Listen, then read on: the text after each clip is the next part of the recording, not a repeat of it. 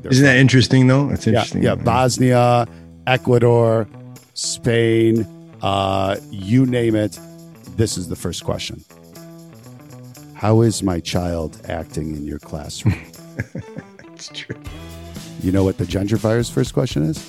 How are you challenging my child? That's great. You think it's a joke? It's not a joke. For folks at home, that's literally how it goes. Hello and welcome to This is Uncle Seth's Week. This is Watar, why we're talking about rabbits. And today we have Uncle Seth, our new world. Well, he's really kind of old world. He doesn't know it all the time. But our new world spokesperson from Chicago is going to join us. And what we're going to do is try to figure out, like, all these loose ends that we haven't talked about in 2 months. We're going to tie them up. On episode 56, Watar with Uncle Seth in Chicago. Uncle Seth. Hola. How's it going? How's everybody doing? So good to be back. A pleasure, as always. Your mic sounds good. It sounds like you're comfortable there in Chicago in your basement. I am. This is a real sanctuary down here for me. If you say internet, interweb, and then in your basement, that's probably not the two best ideas, like right. Strung together. Right. Separate that. You are. I'm in the guest room. I'm on the internet in my basement, in my grotto, in my. Let's use grotto. Live from Chicago, Uncle Seth in his grotto, in his self-made studio, in his grotto. So from your grotto, here's the thing. And I'm quoting you. I'm going to go with something like December as the COVID vaccine was rolling out. And remember on this show, guys. Oh, you're getting right into the. I'm going right into it. I just want to get there. Let's do it. Remember on the show, we do Old World, New World. A lot of the times it shakes out red and blue. It's not red and blue. Seth and I are both New World. But we tend to argue along these lines. Yeah, that's true. That's true. So, I mean, your father was a sitar player born in India, right? Yeah. It's pretty old school. Old world. Yeah. So check it out. You did quote, as my Chicago friend, during that time, COVID was rolling out, and you said something that I agreed with. We were not fighting. Well, we don't really fight. Well, we do this. You said, look, I understand you don't want to get it, but pretty soon it's going to look like this. The people who want to get the vaccine is going to reduce COVID for them. They're going to become safe. And then all the dumb people, or me, will not get it. And then they'll just infect one another. And he's like, and that's fine. That's what's going to happen. Remember that? Yeah, for sure. But now, this is my question to you. This seems like mandates are coming, doesn't it? What, mask mandates? No, shot mandate. Oh, being, well, maybe. I don't know. Oh, really? You don't think they're coming? That's interesting. So is that a paranoia by me? Yes. Is it though? I can't say it. Yeah, I can't say it any more clearly. Yes. Here's my thing. I know Go what ahead. You're going to say. Here's where I think you're... Why don't you just let people get COVID in peace? I don't really get this. Right, exactly. Go ahead. Here's my point. It's you who have politicized this. It's so inane. Now, because you've there are vaccine mandates, and there's been vaccine mandates for decades. Nobody's bum rushing the Capitol and I did not do that, by the way. Yeah, no, I know that. Please don't count me. No one's doing that because their 5-year-old daughter had to get the polio vaccine to go into pre-K. It's like, oh, we just accept that. That's fine, whatever. But what happened was this became politicized by you. Wait, me? I'm a stand-in here for you're right, for your people. But why am I? You lead your people. Okay, so just listen. Go ahead. Listen. Because in anything absence in the absence of politics, it's just a no-brainer that, hey, something's going around. It's not a conspiracy because, gee, the leader of North Korea, the leader of South Korea, the German epidemiologists, those in France, those in Tehran, the best scientists in Tehran, the best scientists in Tehran? Mozambique, they all agreed. So there's no conspiracy to seize power and liberty from people. It's because if do you know that there were three? Apparently, this is true. Oh my there were three leaders. Were you there for that talk? God, there were three leaders. I think I repressed it. There were three leaders apparently in Zimbabwe and in Haiti, and there was one other that said no, and they're all dead now. Oh my God. This is just, it's incredible to me. And so what is incredible to me that, and I find what is incredible to me and that what I think I find you getting frustrated with is you can't believe I believe something like that. That's what pisses me off about you. You know, I can't believe that you would. I mean, just okay. Just answer. Wait, right believe now. Which part? The three dead guys, or no. Not the, okay. Three dead guys. Believe. I think it's a funny anecdote. Well, the Haitian guy. I'm just saying that out of countries, every single country on the planet, and 99% of their best scientists are like, believe let's go. That this was the right course. Get people to wear some masks, develop a vaccine, get it out, and just nip it in the bud. That it taken in, you know, the light of day. That's all it was. Okay, right. There's something happened. We better err on the side of caution. Okay, and in the same way, if something were coming around that were far deadlier, it seems like your defense of this is that it wasn't not enough people died. Yeah, and that's slippery, really a weird thing to do. Okay, I think you're into something there. So I will say this. There is a sense, and I won't call it old world. I will call it, there is a religious thing in this. There's a religious angle. People who are fundamentally aware of death and then also attribute a next life. Basically, the people I know that think that way, that's a very basic religious principle, that there's a next life. People who are very focused on that idea, they're like, I'm going to die.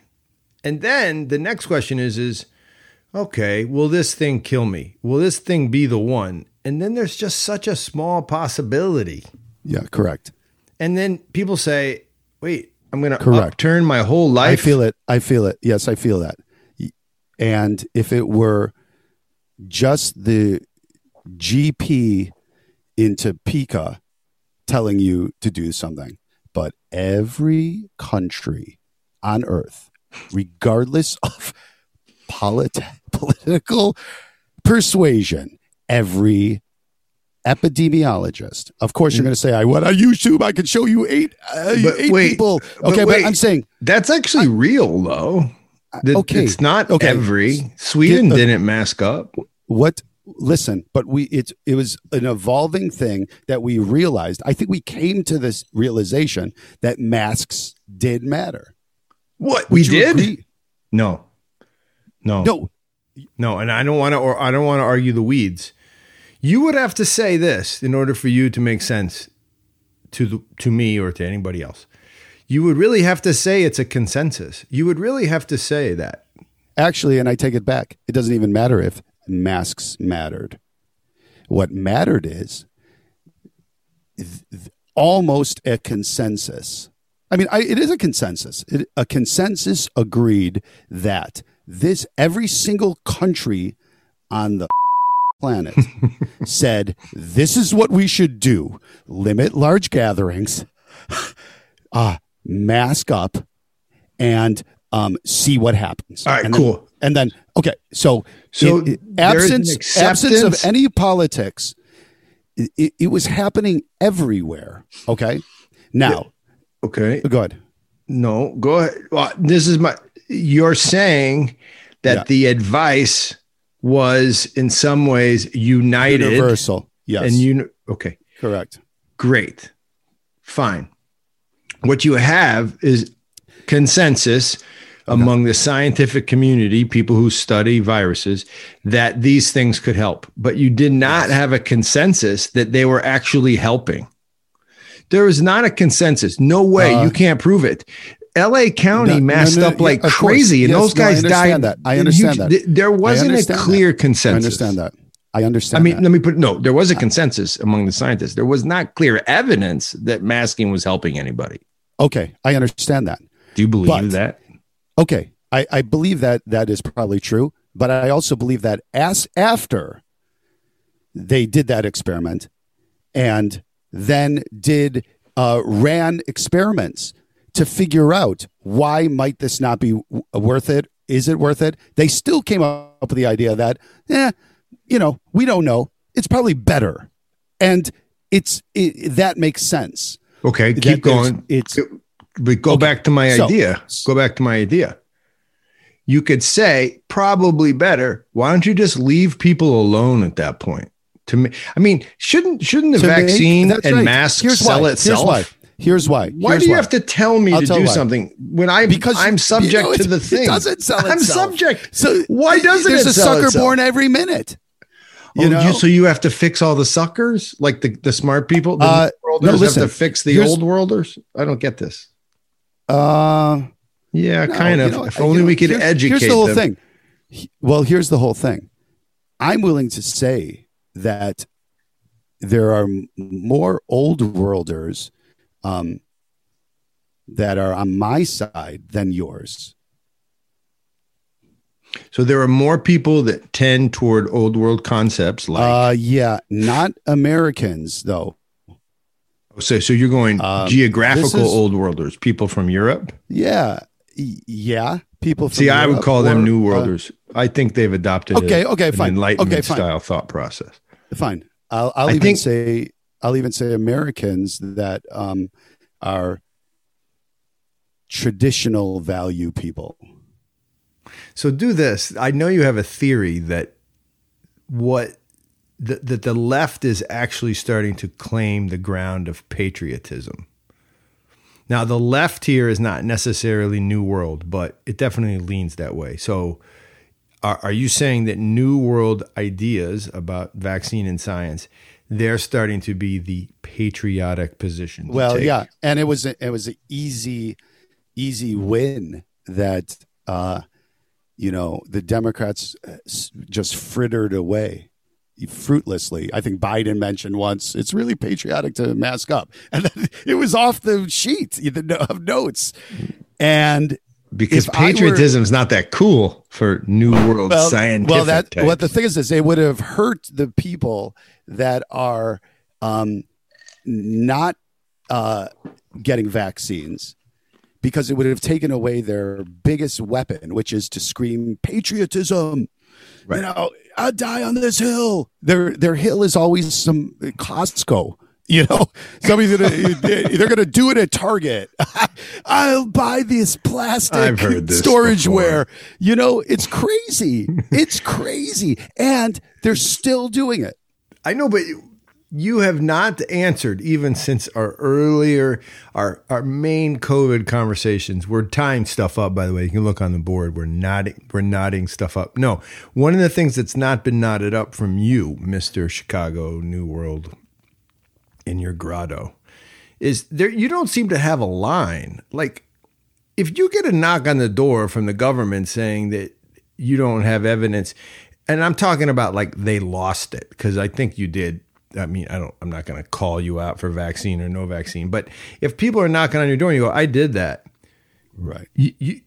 Is that a line that now that you're stuck, the government wants you to prove that you took the vaccine? Is that a line that you'd be like, this has gone too far? Can anything go too far for you in the grotto?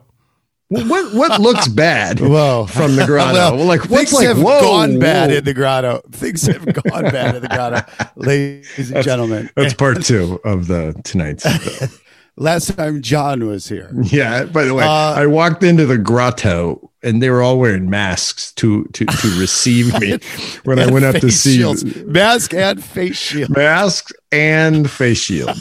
And they're like, "Hey man, have a drink." That was cool. I was like, "Great. How can you drink?" And then he said, and he smirked and giggled, and then he reached right for his mask. Started to put it on. I did. You know, I'm agreeable. What do you call it? Yeah. I'm those people. Sure, whatever you need, buddy. Yeah, but see, why would you be agreeable with us and people that you have not met or seen in a long time, and not with a stranger? Well, number one is I put my mask on when I go into places where I feel people are. Okay, fearful. What I'm interested in why you did it when you walked into my house. I probably the same. There's some kind of empathy. I don't want to upset you. It could be a weakness, you know. It could be something that, you know, when they're putting people on, hey, let me help you put that guy in the train. Looks like you're having trouble with it. I mean, I'm not claiming any, Jesus Christ. I'm not claiming any greatness here. I'm just saying, it could be a especially weakness. Not with comments like that. I'm just saying, like, I don't want to be the guy that's just like, hey, I feel bad for you. Believe me, nobody was thinking you were great. I know. Well, but I did help you. You did it because, let's just call it your house. Let's call it empathy, whatever. Okay. But I just don't feel that. You're not afraid at all about government intervention on a level that looks like totalitarianism. You're good to go. No. I am afraid, but you guys think New Worlders were afraid of that. No. You like this mindless slippery slope argument that is so impedes progress. Aha. That's well said. Because it's true. It is, because what people always think is it's a slope. Okay. If this happens, it starts an inexorable roll down, and this is bound to happen. What people should see it as is just a level. Okay. Mm-hmm. And sometimes it shifts there, but then it swings back. It can swing back. That's right. And that's the difference, you know? It depends. Do you remember I was teaching a class? I think you were still there. No, you had left. It was back when the Supreme Court through them. So no, this was at the high school down in Florida. Oh, okay. And I was teaching a class. It was with a bunch of seniors, and it was when the Supreme Court was ruling on gay marriage. And everybody in the room basically was like, what's the problem? People love each other. They get married. And I tried to take a platonic look at it. And we went through it. Plato says the same stuff, which is at some point, the realignment, for instance, of marriage in that case, the realignment, it has physics to it. In other words, in realigning your mind to think a certain way, then if you fix your mind to understand A, B, C, and D will follow. It's just how it works. Right. You know, and but all you're doing is just justifying that model, slippery slope. And if you can accept it in your, however you're using it, then what'll happen is it will be accepted in every other thing. Well, like if you see what I'm saying? Well, no, yes, but here's what I'm trying to say is that some decisions made by whether it be the leaders or in a democratic heavier culture. Marbles than the other one. Well, they're like canaries in a coal mine. It's not so much that they change everything. They tell you something. So that going back to the gay marriage, you think marriage was like one of these. Well, watch. This is what I mean by COVID too. Definitely what I mean by 9/11, but. When marriage becomes accepted between two people based on love, then it's very hard on a rational scale to say, why can't three people love each other and get married? And you'll see today. Oh my God. No, you see it right now. Is there's propositions for three people to be married, bro. That's happening. Whether you like it or not, you can go and look it up. It's very simple. There's television shows because there's no. And so when that happens, then what? Well, what happens is realignment. It's a realignment. And so what I was trying to say is I don't care what your position on marriage is that decision by the Supreme Court allows for a whole domino of other decisions to happen because that's how culture works. So I think you were going there anyway with gay marriage. I think we were going toward, but the problem now is I don't want to hear New World. I don't want to hear you guys in Chicago in the grotto saying, it doesn't matter. It doesn't matter about COVID. It just doesn't matter. What do you mean? What do you mean? Who? Why would I say put that? Put on the mask. Take the shot. Don't worry about who loves who. No, that itself is a type of world view. And so when you tell me all that stuff, I just say like that. Oh yeah, I understand why you're saying that because you have a world view. Yeah, that's right. And your world view, I don't have to buy your world view. But you don't get to go like, what difference does it make? Just dude. Because it makes a difference. It makes a difference Chicago with the Supreme Court. I like Michigan. So that's the weird part. Explain for the listeners. What does Chicago somehow to me is like Polish. And those cats seem older. But here you are.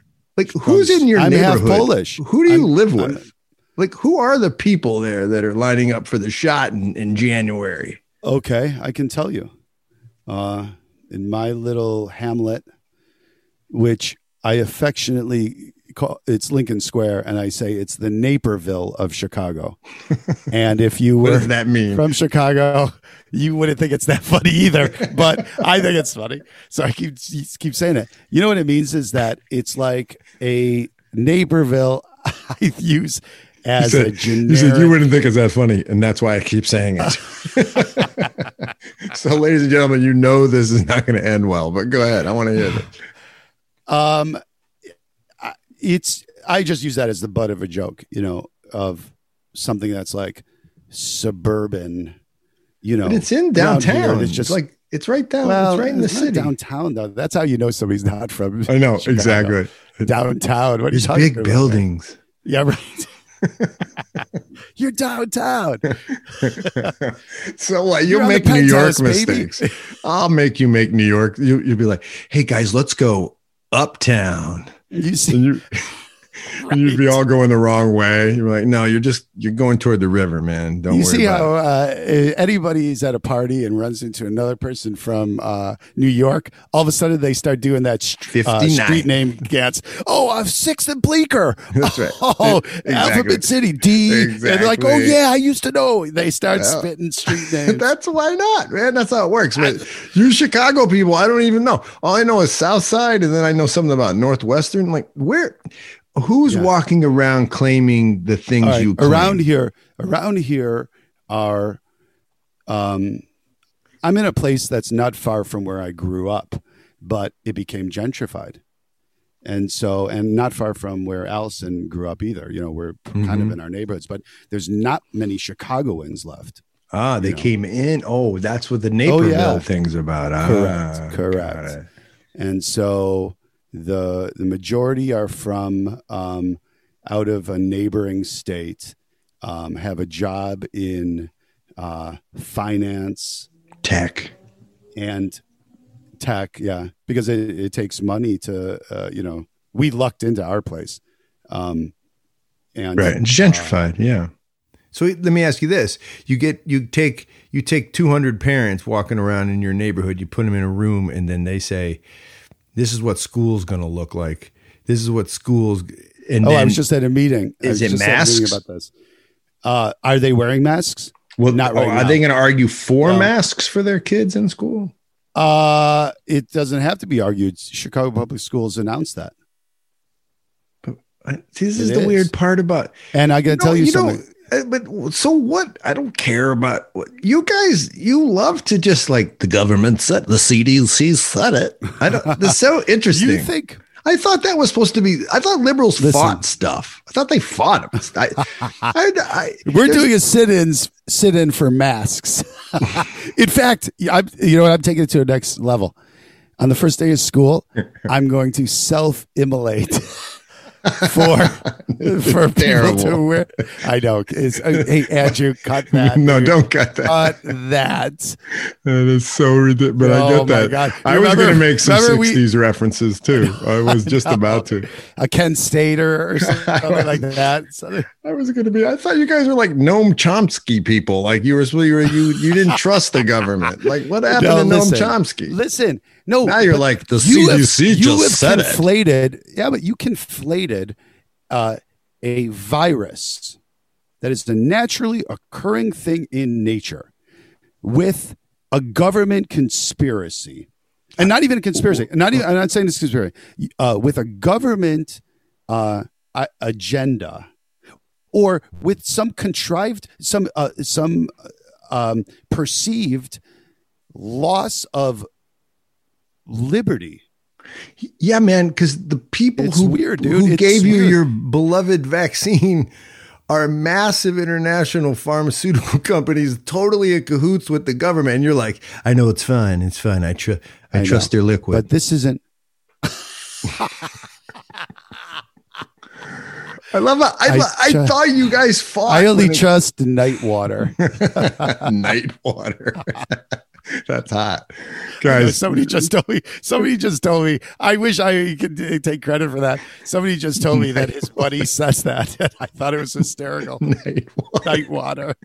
Everyone's running to the cupboard right now for some night water. Honey, don't worry. I was grabbing a little glass of night water. You're like, wow, your breath is funny. Listen, I thought you guys. I'll have to. I wanted you to know something. I'm not, if people are tuning in for the first time, because Uncle Seth, you guys, these are people's favorites, okay, for whatever reason. I am not what he's saying. Often I don't know what politics I'm following, but I will say this. Seth, you make me feel literally like some rabid MAGA guy. Like literally, you make me feel like I threw a torch into the Capitol. Yeah, but you make me feel like some hemp shoe wearing sunshine girl. Fair point. I traded sunshine girl 3 apples for some raisins. You know, it's a kind of. Yeah, I know, but you're kind of hemp. Are you wearing some hemp right now? I think. No, I am not really, but they're natural fibers. Well, let's talk about this. Do you parent in a new world way? You know, it's funny because whenever somebody asks me what my parenting style is, I say old school. You do, don't you? Oh yeah. What do you think? You tell me. Oh well, let's do it right now. You know me as a parent. Let's do it right now. So this isn't like our Watar Lightometer, which you took, but this is a different one. I think old school, no doubt about it. At least male to male, there's going to be some corporal punishment. Old school for sure. I had a little corporal punishment growing up, and I dished out very little when I was raising my girls, but I did dish some out. Did you ever dish any out? It's funny. Are you allowed to say? Yeah, I can say for sure. When we were Allison and I were discussing parenting strategies, you know, as the educator parents that we are, you know, got to jump on that. We got to block it out. That's true. So I was like, oh yeah, that's on the table. And she said, that is off the table. Ooh, okay. And she's never been spanked. And around the Ramen household, they didn't spare the rod. So this is a split household on that one. Yeah, that's right. And so what happened was, what I always just tried to say is this. If you've given your daughter a timeout, if you've tried to reason, if you've taken things away or added things in, sure, incentives, and she's still running into the middle of the street, there has to be something that teaches the lesson. And a well-respected friend of mine. I love to call her my friend. She's really my mentor. And you know her, Mara Lipton. Oh, I do know her, yeah. Who I foolishly tried to pass this philosophy off on. And she's just said that this is a failure, your failure to teach it well in the way it needs to be without that. That's interesting. You know, and so what happened though is because I met my kids, I just don't have the heart to do it anymore, and we never had to. Yeah, I don't think there was just never. They just listened to us when we made them understand. But I understand it's not as easy for people. I was hit. My parents always said, "I love you" afterwards. Which is kind of crazy, Kyle. I took a toy tool chest hammer and hammered about 50 hits into a plaster wall in my bedroom. I thought that was a good idea.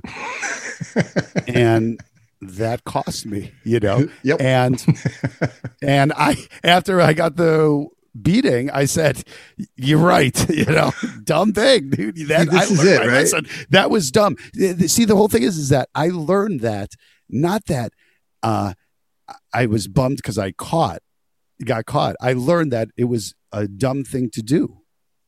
Right. You know what I mean? And so I like what you said. It depends, right? It depends on who you're working with. Like my girls didn't need that. Just once, little Nico, I think she was like 4 or 5, was like playing around in the oven and like turning it on. And then I was like, yeah, that's not happening. And I said, listen, if that doesn't scare you, this will. And we did a little watak. I used one of those little like Korean bamboos. Did you ever see those things? No. Barely tapped her. She got freaked out. Yeah, it was a switch. It's a bamboo that clacks. One of my, you know who gave it to me? A Korean student who was he was visiting. What do you call him? He was an exchange student. This was on Long Island. And he watched me try to teach these New World kids on Long Island without any corporal punishment. And so when he left, he saw some frustration and he gave me that as a gift. They use it in lower schools in Korea and they go clack, clack, clack. And I scared my little girl and spanked her. And it worked. She still talks about it. Okay. Bad or good. I think these, yeah. So if that's how old school is defined, then that's one thing I'm old. Okay. That's one thing. You know? Yeah. That's one thing. Here's another one. I find this very old school. Do you guys play roles? So in Africa, especially, the father is not doing certain things. He'll discipline, but he's not teaching up, at least not in the traditional way in the village. I mean, in the New World way. Or in Guatemala, the mother and the father have different roles. Did you guys set out to create two roles, or were you trying to play the same role? No, there is no division of roles. There are some natural divisions that have come around naturally, but not because they're natural divisions. Like, you know, I hustle and take care of property. You know what I mean? Like fix things, just because like I'm ready to go take care of stuff. But, you know, to the point that my daughters and one's coming up again, when we have to talk about menstruation. Ladies and gentlemen, he knows how to pronounce it. You know what's interesting? Well, what's interesting is I'm curious. Does menstruation gets beeped out on this podcast? What's the level of, you know? No, we keep shmortion and menstruation. We keep both of those in. Menstruation. Yeah. What about that? I said, I'm rolled in. You rolled in and gave advice on that. What? Of course. I grew up with three sisters. That's New World. You know why? Because I don't want my daughters to ever think there are certain things you talk to your mom about, and there's certain things you talk to your dad about.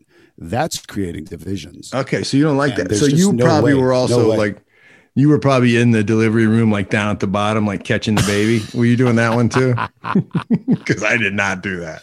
I was in the delivery room. I was in the delivery room, but I stayed up high. You didn't go there. Did you? No, you down there. No, they don't need my help.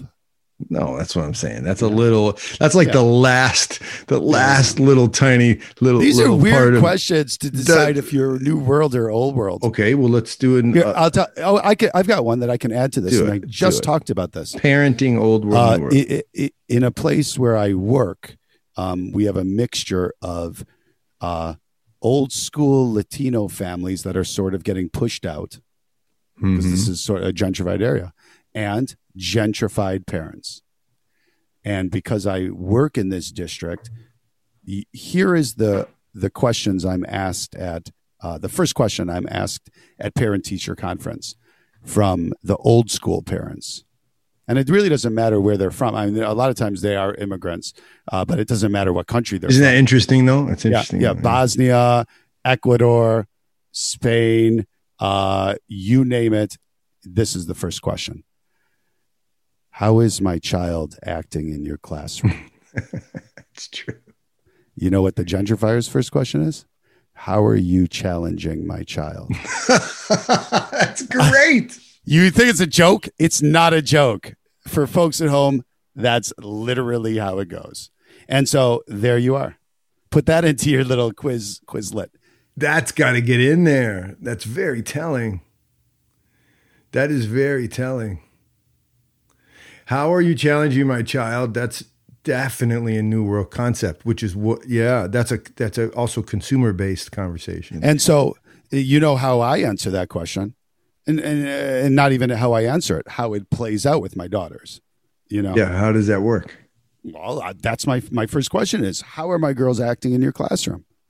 And that's a great, that is your question. Oh okay. That's my question. I mean, it's not really my question. It's what I've seen, but it plays out in how I parent, which is, my kids are going to come correct at school.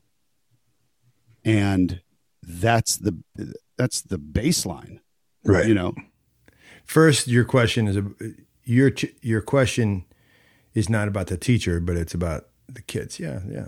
That's a good dividing line. I like that. I'll throw that one in there too. You didn't like my corporal punishment is kind of an old school one. That's pretty straightforward. I like the corporal. What was the second one you did? It was weird. You brought up menstruation. That's why it's that's another good question. That's a great question because that's really, gets to the core of if you're going to, you know, play in these types of. Yeah, that's a role thing. And it is very old world. It's not old world for the father to sit down and like talk about menstruation with his daughter. And I'm surprised you did that. And I lost a little respect for you tonight. Did I have any left? You got. I'll tell you this. I watched your band. Allison. Your band is good, so you. Okay, see, I got some credits. You got credits. Went up. You still got a little left, but what I mean, how does it sound?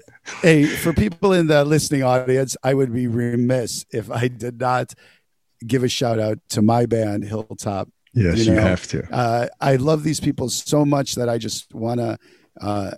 Shout their name from the mountaintops, from the hilltop. I just want to say you've been invited with another musician friend he was just nominated for a Grammy. Did you know Brunus was nominated for a Grammy? That's a fact. No, but I believe it. I've got a few. I played with him when. Yeah, you did play. That's true. Before he was got something. Yeah. Yeah. Before he was writing all that music. Then we've got some Oberlin people, including Georgia, and we're putting together a benefit concert down in Naples, as you know. So this is the type of commercial for that. That's an early December benefit concert. We're there. We're there. Okay. Seth, here's a question that I think, I don't know, you don't have to answer it, but now I have to. It's been 2 years basically of COVID stuff and culture's shifting. Is there something about the culture shifting that you care about, excited about, that makes sense, that you're scared of? Like, from your New World perspective, any of those stand out? Well, listen, I'm going to answer this question with a question. At any time during this last year and a half, 2 years, really, because it's been 2 years, I'm even pre-pandemic, were you hopeful that there was going to be some kind of, I don't know what you're going to call it. Now, if I say this, now I'm going to sound like the Chicago Surfer, but some kind of awakening, awakening, bro. I love it. Or I'm the one who gets accused of that because I say stuff like love, and I don't care. I don't care that. I'll own that. Okay. But go ahead, yeah, awakening. So, well, because here's what I'm saying. I mean, it's the optimistic pessimist who's really hurting. And that's who Todd was. Here's to Todd. Todd Fife. Todd, yeah. We talked about him in one of our podcasts, right? But I told Allison, remember at the beginning of this whole thing, everybody was like, oh, we're in this together. At least in my circles, that's what people were saying. You know, we're going to get through this together, whatever. And this is even before the mask mandates, right when it hit, you know, around St. Paddy's Day. Mm-hmm. And nobody was actually sure. What if it does blow up, you know? Mm-hmm. And there was a feeling then that even though it was being discounted, people stood up when their schools were being canceled and whatever. They're saying, well, at least let me give it a couple of weeks and see if I think it's BS. I know a lot of people think it's BS now, but at that point, you know, you weren't sure, really. And there was a real feeling of an awakening, a realignment, you know, because people were staying home with their families more. You were spending time at home. Your kids were home from college. They were spending time that they never would have had with their high school sisters, because once they leave at 18, you don't live with your people anymore. Mm-hmm. And so, but I told Allison right off the bat, I guarantee a year from now, if this blows over, we're going to be right back to where we are. And now you see it. 15 months ago, they were heroes in Burger King drive-through. You know, now you're like, struggling. Give me my burger, bro. Hour. Yeah, 15 an hour for what? You know, and I knew it was going right back to that. I think everybody knew that. Let's face it, man. Keep going with what is that? Is it like callousness? What is it? It's just like it's this march toward getting mine. Yeah. I will say this, which is really real.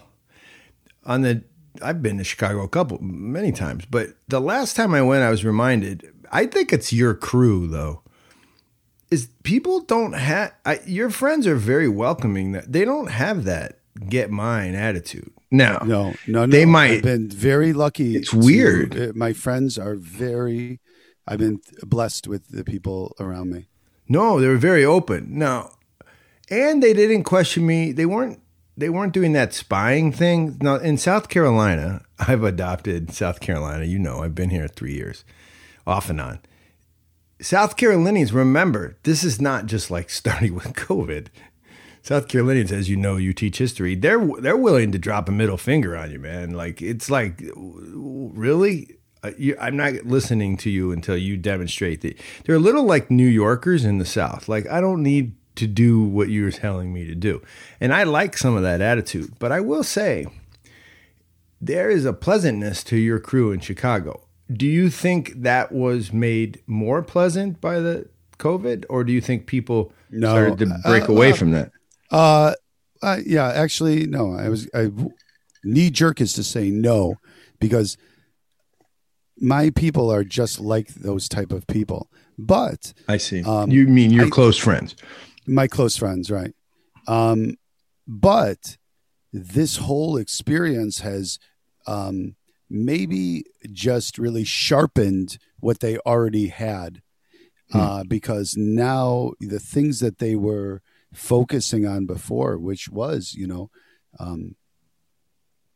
family and the T word, tradition. And wait a minute, you guys see how I take try that to own that. I know you take that away. TM, I like it. Trademark tradition. You guys are out now. You can't use it unless you pay. And that's very new world of you to trademark the word tradition. No, right. Or for instance, it's very it's capitalist. This is how these capitalists will do it, and that's how I can't see how you're in bed with these people. How am I in bed with? What are you talking about? I'm the one who doesn't want you to go around acting like Big Pharma is out for your interest. Wait a minute. I have to tell you something, Johnson. And Johnson, they patented their own COVID disease. What's that about, bro? What? And anybody that's listening to this podcast, if he answers incorrectly, stop listening to the podcast. Okay, is this it? This is the moment right here? In America, are most Christians capitalists and are most capitalists Christians? In America, people who call themselves Christians overwhelmingly identify as strong capitalists, yes. And people who call themselves capitalists? My God. Yes. Okay, that's often. But you got a whole slew of capitalists, or I should say, libertarians who believe in a free market who aren't very Christian, bro. But that's real. No, I'm saying consider themselves. I don't care about whether. Oh, you're not getting into the granular data here? Okay. Yeah, right. Yeah, you know, if you call yourself a Christian, who are you to judge? Okay, here we go. All right. Fair enough. Okay. Fair enough. Okay. Can I caveat that? Yeah. I go to church with Eastern Orthodox, old school, and a lot of them are not exactly raising the capitalist flag. FYI, I got to tell you, your secular Indian, Ukrainian self. You're always trying to. You're never trying to bring up the fact that I'm secular. What you're trying to do is distance yourselves from the Protestants. Well, that's what you're doing. Well, it's not like a thing I'm doing. I don't wake up saying, today the plan is to continue to distance myself. Listen, no, but let me just put it this way. Let's put it this way. You ready for this? Because this is really important. I could do a caricature of a New World left-leaning, crying Karen, and that's not you. That's not you. Right. No, I'm saying those people, I have to shoulder them on my team. But then stop trying to not shoulder your teammates. Oh, I see. So you shoulder them. Yeah, that's right. I shouldered the Karens. Oh, wait, a lot of these Karens end up being, I'm owning I'm saying, but a lot of these Karens actually end up being on your team, too. I take that back. By the way, I knew you were going to say that because I know that that's the idea of Karen is that they're on whatever my team is. Yeah. Caveat. You know, there's on my team, too. Well, what's the caricature? What's the... I mean, okay. Can we take a woman, for example, who you accidentally called a man or something? You use the wrong pronoun, and then all hell hits the. What about that? Yeah, for sure. Yeah, if your reaction, what about every college kid that walks the face of the earth right now? How about that? Yeah, if your reaction is inordinate to the situation. And you don't care if somebody's sticking a camera in your face, then you're a Karen. And I know that actually there's people getting pissed right now because I'm saying Karen, because that's you're not supposed to say anymore. Oh, because it's bad female pub or what? Correct. It's folded in on itself. It's no meta. Way. Yeah. How do you keep up with what was that from reading Reddit? How did you learn that? No. That's Leftist Journal. Leftist. Is that actually called the Leftist Journal? No. I'm kidding. Woke hot. Journal. Woke. No, I get woke journal delivered by a paper boy in the morning. That's not woke. I know at all. Exploitation, brother. A joke. So, okay. So your 2-year look back, that was interesting. I didn't see that coming. I see what I do think. Okay. Can I sound woke for a second? I think. Ask your audience, man. You don't have to ask me. It doesn't. I don't. They're good people, man. They're trying to mostly support our work. You know what? I'm telling you, I keep saying this, but I really believe this. I think that most of the people listening to this podcast, my positions are your positions in so many ways. Is that true? Yes, I really believe that. Well, let me try to clarify that, because that's what I wanted to say, I think. Which is, if you, let's say I had to teach a course on what's happening. The thing that's happening above all else, from my perspective, the perspective of whatever kind of Christian I am, and the perspective I get from overseas, it's very clear, is the hyper-individualism is dying. It can't sustain itself. Yes. And the consumer part of that, is not going to die easy, because people are selling to those people. And there is a very sick symbiotic relationship there. Well, it's not symbiotic. That's the problem. It's dying. And it let me put it this way. It's not dying. It's alive and well, but it needs to die because it's going to destroy the culture. So that does not sound very what you call my people-ish, does it? That doesn't sound... That's dying. It's dying. We can't keep doing this. So number two, if that's true, what comes in its place? It's the coming in its place thing that we argue about. You are like, science is coming in its place. Technologically driven, smart decisions like cars without drivers make our lives better. Why are you so disdainful of cars? I just listened to Malcolm Gladwell, who I generally like because I just think he does good shows, but he's very hyped about a car. Now, I didn't hear the whole thing yet, but I just say this. I think you find salvation in something like really smart, sciencey people doing really cool things. And my people on this, whatever that is, they do not trust that scene.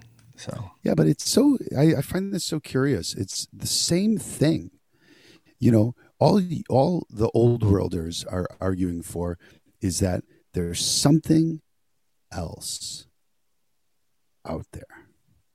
And all the new worlders are saying, we think we know what the something else is. Yeah, I agree. Which is just trying to live by values that both sides agree on. Look out for people. Give a if a stranger asks you to help them. Mm-hmm. Think deeply about things in life. Doesn't have to be like the origin of life. That's the only thing that separates us. We're thinking deeply about the same things in life. Only thing is this: you're saying it came from somewhere, and I'm saying it's in us, and we manifested it. And that's the only difference. And then, but that becomes the big divide. I see. That's well said. And so it doesn't. You're saying it doesn't have to be. It doesn't have to be. It doesn't have to be. But as long as you attack me, I'll attack back. So then the question is if I want to assert it as of import, it's important that we do consider the origins. Is that when the narrative goes sideways, say in a group of your people? No, I think my people are happy to... You know, you want to insert it as something to, what did you say? Insert it as someone to. Something of import. Something like, well, we don't want to skip over the origins. Yeah, no, but we can't get lost about what the overarching message is in pursuit of an answer that is unknowable. Okay, there you go. Okay, that's helpful. Is that fair? Yeah, I think, ladies and gentlemen, you're seeing that, well, yeah. you described well where generally the conversation ends. We right? No, because we agreed that in action we are going to be the same, right? Generally, yeah. But okay, so in action we're the same. What I'm saying is that if we are in such pursuit of the origins of that the right action yeah. that I might not do the action, I think that's stupid. Okay, I get that. If you can be moral, if you want to do God's work, if you want to do God's work as you see it, and I'm doing it, but I don't believe it came from him, it'd be stupid to discourage me from doing that work. Yeah, I think that's why we're friends. In pursuit of making me understand that where it came from. It doesn't make sense. I think that makes a lot of sense, but I'll just say one other thing. Did you see Jon Stewart on Colbert's show? No. Did you see that clip? Recently? Yeah, it's really funny. I'll send it to you. But basically, they're friends or whatever, but he shows up and he basically says, look, if scientists can do it, they'll do it. Like, there's one of the problems with the scientism model, which you do never freak out about. I'd freak out about all the time. The notion that the belief is in science and we should follow it, is that scientists, they do whatever they can do because that's the nature of the event. Like, why did you build a nuclear bomb? Because we can. Why do we do this? Because we can. Why do we do this? Because we can. I mean, why build a Google car? Because you can. None of those conversations to me are that interesting. Yeah, I know you can do it, but why would you? And I feel like the New World people, once I start to get too heavy on the why, what happens is now he become a God guy. Oh, there he goes. He doesn't want to let technology and progress happen because of God. Well, okay. My point, and probably my people's point, would be, why are you letting the pursuit of why get it? What is the benefit to you of the pursuit of why? Well, one is it instructs me how to live my life. Okay. Okay. Now, just let me stop you there. What if I'm living my life in the exact same way you are? So next, what else is another way? Well, okay, exact. I might take issue with, but you generally are immoral. Let's go. You've been to the grotto, I see. I have. This is the moral question, whether or not someone who doesn't believe in God could be moral. The answer, letting you know from this side of the screen, is yes, you can be moral. No, it's not even a debate. You've said to me directly, looked me in the face and said, oh, then if you're some nihilist, where are you gonna, who cares? Because the next question is how do we decide on what we should not do? Because you can be the guy who's like, we'll know in our heart. Okay, how's that going? Chicago Surfer is back. Sal. His name's Sal. Sal, the Chicago Surfer. Dude, you'll know. You'll know when it's wrong. Okay, I just want to know how we can talk about it, because this is my point exactly, which is, part of being human is not just saying what I can do, but what I can't do. And then you got to be able to, like a kid. Why can't I do that, Papa? You got to be able to explain that. At least you got to be able to demonstrate that it's bad. And so your people are always just running down the road. And then you're like, why? Because we can. That's not healthy. It's unhealthy. No. You're getting away from the question is that what does the pursuit of the why do for you? Because ultimately, honestly, the pursuit of the why, what it does for you is some eternal salvation or, entrance into kingdom. I don't know what you call it, but let's be honest. I love when you do. I love when you do like Jerry Falwell, like you saw a show in the 80s or something, and those the last stuck with me. Christian words you spoke. It was Tammy Faye. Those nails. Literally. That's like, I'm going to recall. Entrance in the kingdom of heaven. Seraphim. Seraphim. Wait, that's showed up.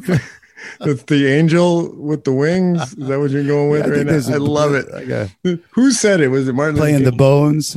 He said, here's the problem with arguing with you, basically. I think it was King. It was a lot of people said this, but he said, here's the problem with arguing with you is I don't agree God's in the clouds either. So you got to stop saying stuff like that. No, I know that. No, but again, you're not even going to own that. Give me a break. The God's in the clouds? No, you're not going to own the people on your side that think he's in the clouds or whatever. And why do I have to? That's a nonsense. It's nonsense. No, I'll tell you why it's not nonsense. You have a crucifix up, or do you have some kind of icon, Jesus icon? I got icons, yeah. Okay. What are they? Looking like they're white guys in the middle of the Middle East? Oh, you must be crazy. Do you want me? Oh, no. Ladies and gentlemen. Yes. He didn't put me up this, ladies and gentlemen, but I think he's going to show some icon. Can I? Yeah, for sure, man. I'll get one right now. Great. Okay. And this just happens to be in my room. I don't want people to think I'm picking some fight with, and again, orthodoxy. If I were going to break onto your side, that's where I'm going, you know. That's where you're going. But if you try to tell somebody that how could Jesus be this blonde-haired, blue-eyed dude, you know, flowing locks. You're right. It's just ridiculous. It doesn't make sense. I'm going to show you this. Doesn't make sense. I'm going to go get it. Andrew, you can cut this. I'm bringing it right now. You ready? Okay.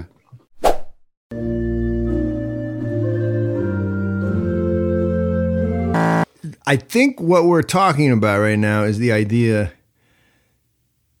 that you got to stop selling crazy, because you were talking about Tammy Faye, and I was saying you're quoting stuff about that's kind of like not real, and then you say, well, you got to stop selling white Jesus or whatever. So this is an icon written, okay, by Christians who started their Christianity in the 300s. So what I'm saying is they've been writing this kind of icon, painting this kind of icon. Yeah, ground floor. They got in on the ground floor. Yeah, like 1,400 years before there was even Thomas Jefferson, okay? Before there was even an America. They're 1,400 years before that. And so what were they writing, and what have they been writing or painting? That. Okay. Now, all right. You can call that a white Jesus if you want. No, I can get behind that, JC. All right. Because that, dude, you know, look, ladies and gentlemen, like me. I think I'm talking to that guy right now. So that icon has been right. That's 1,500 years over again. And by the way, those are people, the Georgians from the Caucasus, like the Caucasians. I know that. So hey, I'm from the Caucasus. I'm Indian. What I'm trying to say to you. Yeah. So you keep lumping me in. I'm fine. No, I'm just saying. Right, listen, right there. Look at that. If you're listening to this and you're not seeing it, you're seeing a very uniquely looking brown person who literally looks like a hippie with very brown, dark skin and whatever. That's what you're seeing. Yeah. Jesus. Well, listen. Yet again, you're making orthodoxy look good in comparison to... No, why should you feel bad about that? It's a compliment. You're making orthodoxy look good in comparison to, you know, how shall I say it? So the American Christian experiment is over. I don't think it's over. I think it's quite the opposite. I think it's the one... Because Americanism catches on like a disease, like a virus in India. Seriously, because that's it. It's American Christianity that's going to catch on like a virus, and it will be spread through culture. And the American culture is what is the transmitter, and it's really infecting all parts of society. I know this is going sad. Did anyone listen to that vocab? Happened. People know. Okay. Literally, COVID is American Christianity. Well. You're gonna, boy. I got there's some guys getting in their trucks right now in Greenville, and they're driving to Chicago.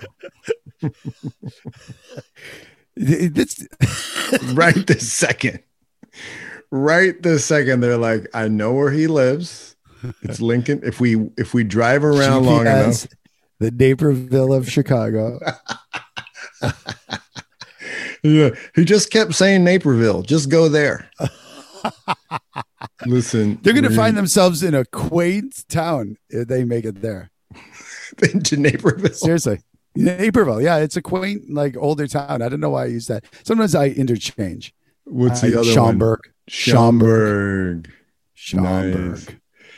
All right, let's wrap this up, man, because that was an interesting way to end, I think. So, John, can you bring up one of the disagreement, because this should end always. Yeah. Yes.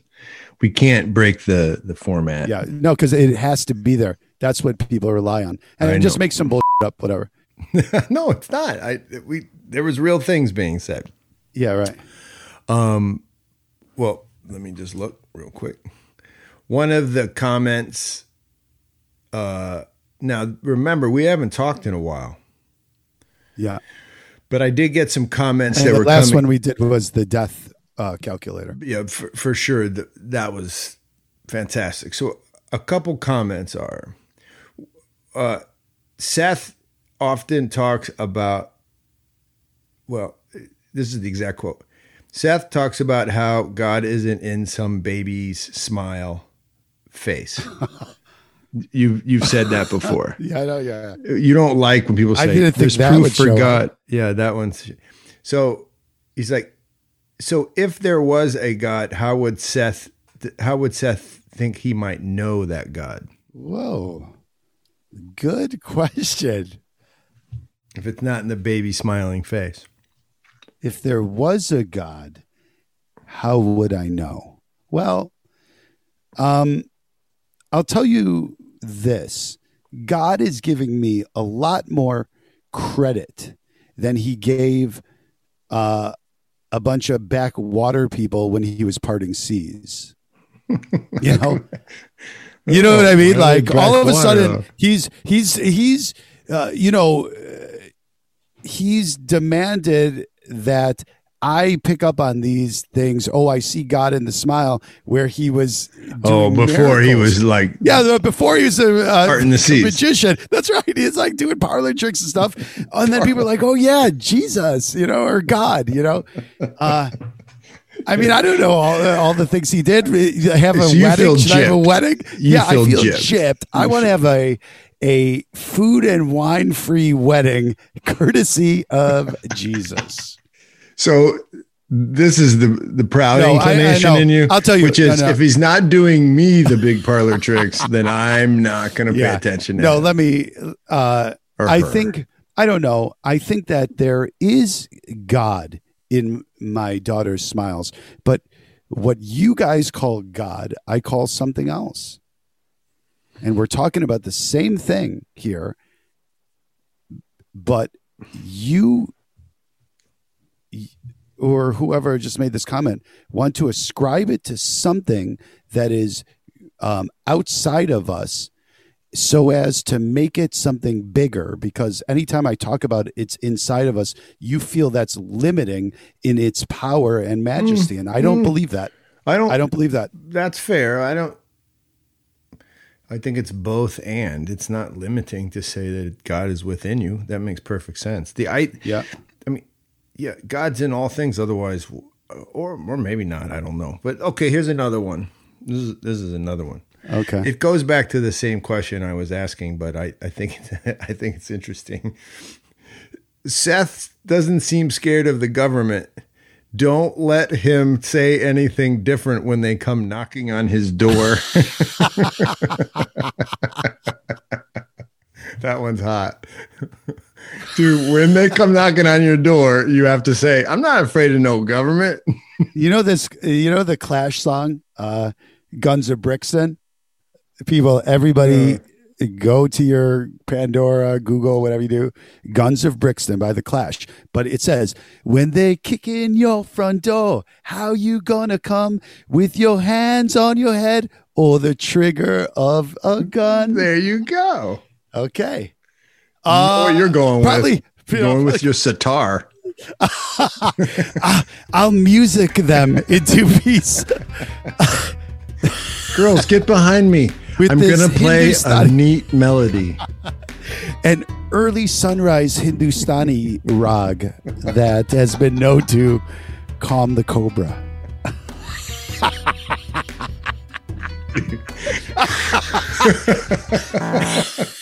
the way, I kind of want you to come do that for me when they come. That was good. That might work. Dude, that was beautiful. All right, here's one more. The last one.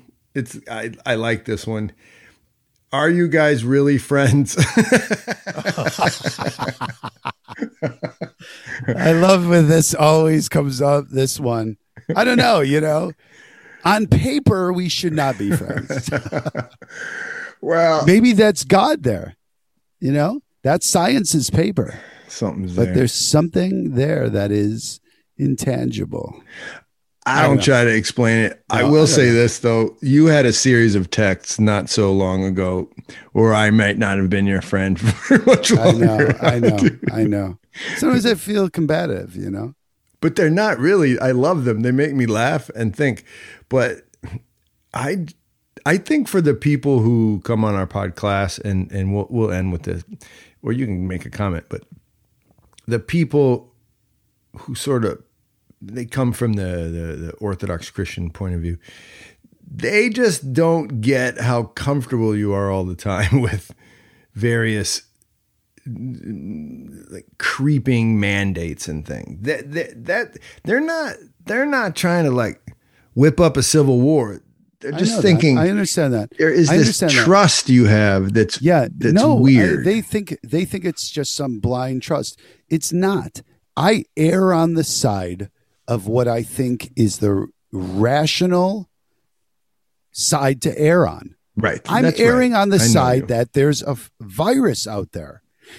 Whether it's overplayed, whether you're not as many people, only 0.1 are going to die instead of 1%, whatever. I'm going to err on the side of what every country on the planet has deemed good protocol, because if you don't think, except for those three where their prime ministers all got killed, correct, suspiciously. I wish I had that ready to go. I think it was steel cannot melt at 1200 degrees, so So I just err on that side, and then I think it's not that far away from you trying to paint me as some like, oh, I trust the government with everything and they say is the truth. No, I know that. I know there's evil cabals out there. Bilderberg group, for one. Don't get me started. I know you would like that. I just threw a little chum there for you. I didn't bite it on it. I know. Because I don't really care in the end. It's just in history. You see these things. No, I know. There's oligarchies. I think you said something really sharp there. Andrew, do not cut this. I've been saying cut all the night, and now I'm saying don't cut this. And I don't even know what's going to come out. So actually, I might say cut it later. You just said something really, really sharp in the end. And so that's what we're all doing here. Yeah.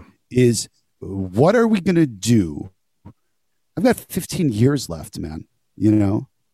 How I'm going to spend that 15 years in the end. What is the consequence of not only my actions, because everybody is easy, but my thinking too. Okay. And you could call it worship, whatever you want, about my time. What's the consequence of my time? Mm-hmm. And I don't think that, mine is squandered. I think you're about an era away from being an ancestor worshiper. And I don't mean that in a negative way at all. No, I take that as a compliment. I watch you live for your kids in a venerable way. And so I think that's 95% of humanity that's come into what we call this world. Generally, that's the final religion most people live by. And if you look at the old world, ancestor worship is about that. It's about venerating the thing you've left behind. And I think that what happens. In a world where none of us have any answers about anything, that's the closest we can come to something that is legit. Right. You know? And that's maybe where we agree, right? Yeah, for sure. Because this culture kind of rips apart. That's it. Yeah. You know, so when I was growing up, I told you, I may have said this in another podcast. When it was my sister's birthday, my buddies wanted to go out and play football. No, I couldn't go out and play football. It was my sister's birthday. I remember, yeah. Yeah. That's what it is, you know? Yeah. And so I think we can agree. Yeah, big time. Maybe that's the thing that stitches. Hey, ladies and gentlemen. Guys, it's all going to be fine. All right, Uncle Seth, it's time. But let's not do 2 months this time. Let's hear from you in a month. I thought you disowned me after my podcast on conspiracies. I thought that was the end. It was a little off the rails. But I'm always happy to come back and talk. All right. So that's Uncle Seth. Sorry, Uncle Seth, I cut you off. This is Watar. Brother, come back, right? And then also we'll see you for this benefit concert. And you can find Hilltop in Chicago if you search it out and go on Facebook. And so, but we'll get more information on that. So this is Watar. You guys have been listening to the Uncle Seth. He knots up some loose ends, and we thank you for listening. Remember to support us by listening to the podcast, but also go check us out at www.first-things.org. We're basically not even in the business of philosophy. We're in the business of serving folks around the world and trying to help them build their vision of something like a cool life, man. So... that's what we do. That's what this podcast is for, is networking and getting you to see where we're coming from. This is Uncle Seth. I'm John Hears. Gagi Marjos, Nakfamdis, and check you out next time.